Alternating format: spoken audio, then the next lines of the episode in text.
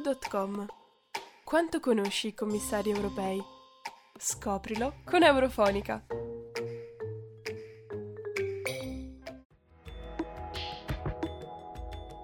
Nicolas Schmidt, lussemburghese, classe 53, laureato in economia e membro del gruppo Socialisti Democratici, ricopre attualmente il ruolo di commissario al lavoro e ai diritti sociali nella squadra capitanata da Ursula von der Leyen.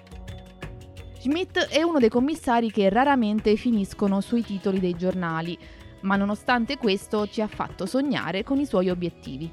Sviluppo di un piano d'azione per attuare il pilastro europeo dei diritti sociali, dall'istruzione alla parità di genere e l'assistenza e il lavoro. Stabilire un salario minimo equo per tutti i lavoratori dell'UE, migliorare le condizioni di lavoro degli operatori delle piattaforme digitali e i servizi ai cittadini disoccupati, realizzando un progetto che garantisca le indennità di disoccupazione. A ciò va aggiunto il rafforzamento del progetto Garanzia Giovani e il sempreverde creare nuovi posti di lavoro. Prima di entrare nel dettaglio, dobbiamo dire che l'UE sul tema del lavoro non ha molto margine di manovra ed è più facile scontrarsi contro un muro che trovare dei compromessi. Schmidt però è stato bravo a sfruttare la crisi che stiamo vivendo per promuovere delle misure a supporto dei lavoratori e dei disoccupati, anche se non è riuscito a portare avanti le sue proposte più ambiziose. Uno dei successi è sicuramente Sure, il sostegno temporaneo per attenuare i rischi di disoccupazione proprio in una fase di emergenza. Nel 2020 la Commissione ha stabilito che lo strumento in questione potrà fornire assistenza finanziaria fino a 100 miliardi di euro, sotto forma di prestiti agli Stati membri. Lo scopo è mantenere l'occupazione e tutelare i cittadini, attenuando le ripercussioni della pandemia di coronavirus. L'unica pecca è che si tratta di uno strumento temporaneo, basato su un sistema di prestiti Uniti, mentre Schmidt all'inizio del suo mandato aveva promesso un fondo permanente per il sostegno alla disoccupazione.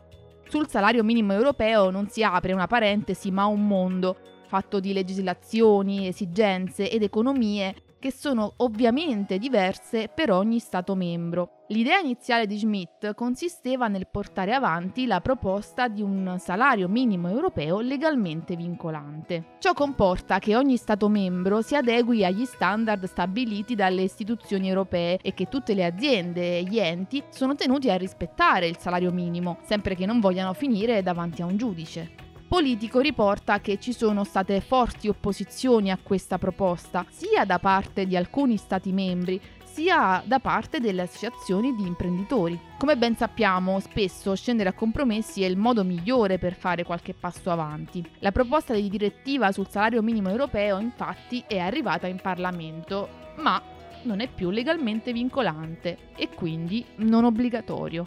Sicuramente la crisi causata dalla pandemia di coronavirus non ha reso la vita facile alla Commissione europea, ma sul tema del lavoro si potrebbe fare di meglio. Il prossimo punto sull'agenda del commissario lussemburghese è la tutela dei cosiddetti gig workers, ovvero quei lavoratori occasionali o a chiamata che dipendono dalle piattaforme online, come i riders che abbiamo visto scioperare in questi mesi.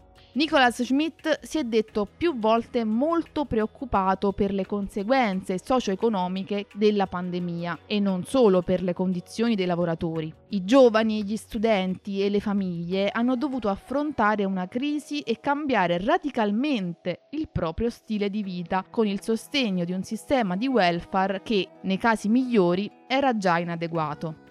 La lista delle cose da fare quindi è ancora molto lunga e i compromessi non mancheranno. Chissà se Schmidt riuscirà a rimettere sul tavolo della politica europea anche le sue carte più coraggiose.